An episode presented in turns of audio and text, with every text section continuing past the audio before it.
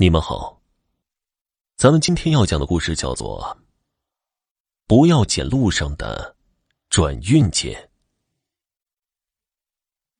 王二狗是个调皮的孩子，处于青春叛逆期，经常惹祸。他是家里的独苗，犯了错，爷爷和奶奶护犊子，父母不敢多说。时间一长，王二狗变得刁蛮任性。以自我为中心，总之啊，就是不听话。有一天，王二狗想吃冰棍央求父母给他买。那天阴雨连绵，父母怕孩子吃凉东西吃坏了肚子，断然拒绝儿子的无理要求。二狗嘴一撇，气冲冲的出了家门。父母知道儿子要去找爷爷奶奶，没有阻拦。叮嘱了几句，没当回事儿。这孩子的教育是个值得考虑的事儿，而且还是大事儿。父母想纠正二狗的坏毛病，又不知如何下手。碍于老人的面子，说轻了孩子听不进去，说重了又怕孩子受不了。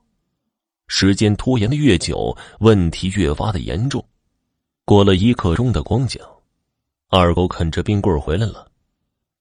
父母纳闷二狗去爷爷家至少要三十多分钟，一来一回至少一个小时，这孩子莫非有私房钱？这也不可能啊！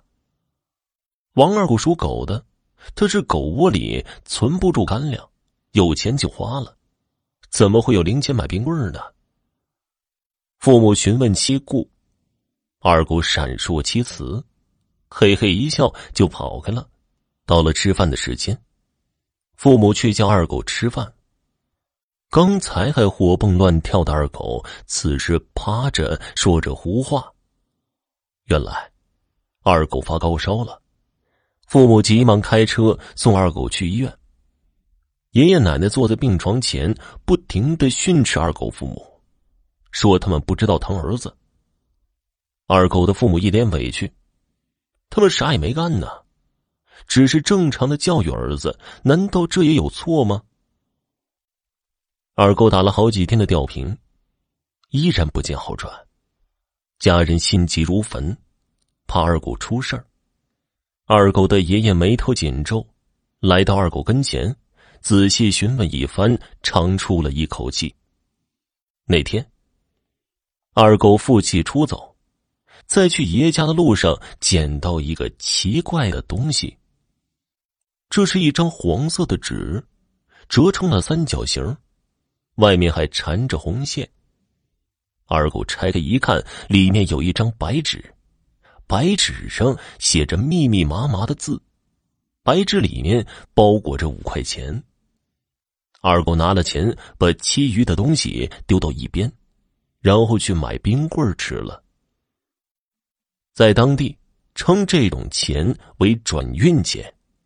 如果谁的时运差，按照特定的步骤书写一番，然后把钱丢在路口。倘若谁捡起这钱，就替主界分担晦气。纸条上写的明明白白，拿钱就要办事儿。毕竟谁的钱也不是大风刮来的，无功不受禄嘛。兵来将挡，水来土掩。既然二狗惹上了麻烦，家人又是破解一番，具体的内容咱们就不说了。说来也怪，经历了这件事儿，二狗变得老实了，也不任性了。好了，这个故事就讲完了。在今天的节目最后，要分享给大家一个真实的灵异故事，也是咱们家的听众发给我的。下面我还是用第一人称的方式为大家讲述这段故事。这是我姥姥给我讲的事情，主人公是我姥姥的邻居，我得叫他景大爷。我们这有一座桥，叫做利民桥。他晚上上下班回家的时候，走在桥上。就看见有一个穿着白色裙子、一头乌黑长发的一个女的。他快走，那个女的就跟着快走。他慢走，那个女的也慢下来。他想啊，我还不走了呢。可是那个女的竟然也不走了。他就觉得不对劲儿了，点上了一颗烟。可能他也懂点什么吧，就看见那个女的往山坡上去了。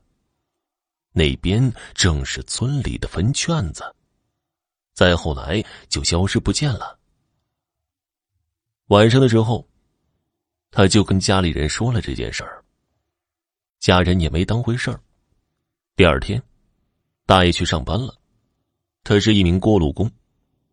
当他烧锅炉的时候，用钩子扒煤的时候，一块热的通红的煤炭正好掉到了他的鞋上。就砸到了脚面上，顿时就红肿了起来。过了些日子，他这伤口不但没好，反而还往外流脓。无论是怎么上药膏，就是不好。去了医院也看了，就是不好，甚至连一点好的迹象都没有。眼看着就能见着骨头了，这个时候，他家里人就觉得事儿不对。想到了景大爷那天发生的事儿，就带着他来到了我姥姥家。我姥姥会看一些外病，就给他瞧了瞧。我姥姥说：“那是个横死的女的，那女的想要东西，要鞋子、衣服。后来，我姥姥就把这事儿给他办了，没到一个礼拜就好了，伤口居然结痂了。”当我听到这儿，感觉毛骨悚然的。我姥姥还说，当时那个女的一定是跟在景大爷身边作祟了，要不怎么可能好端端的就被烫伤了呢？听众朋友，今天的故事就讲完了，感谢收听。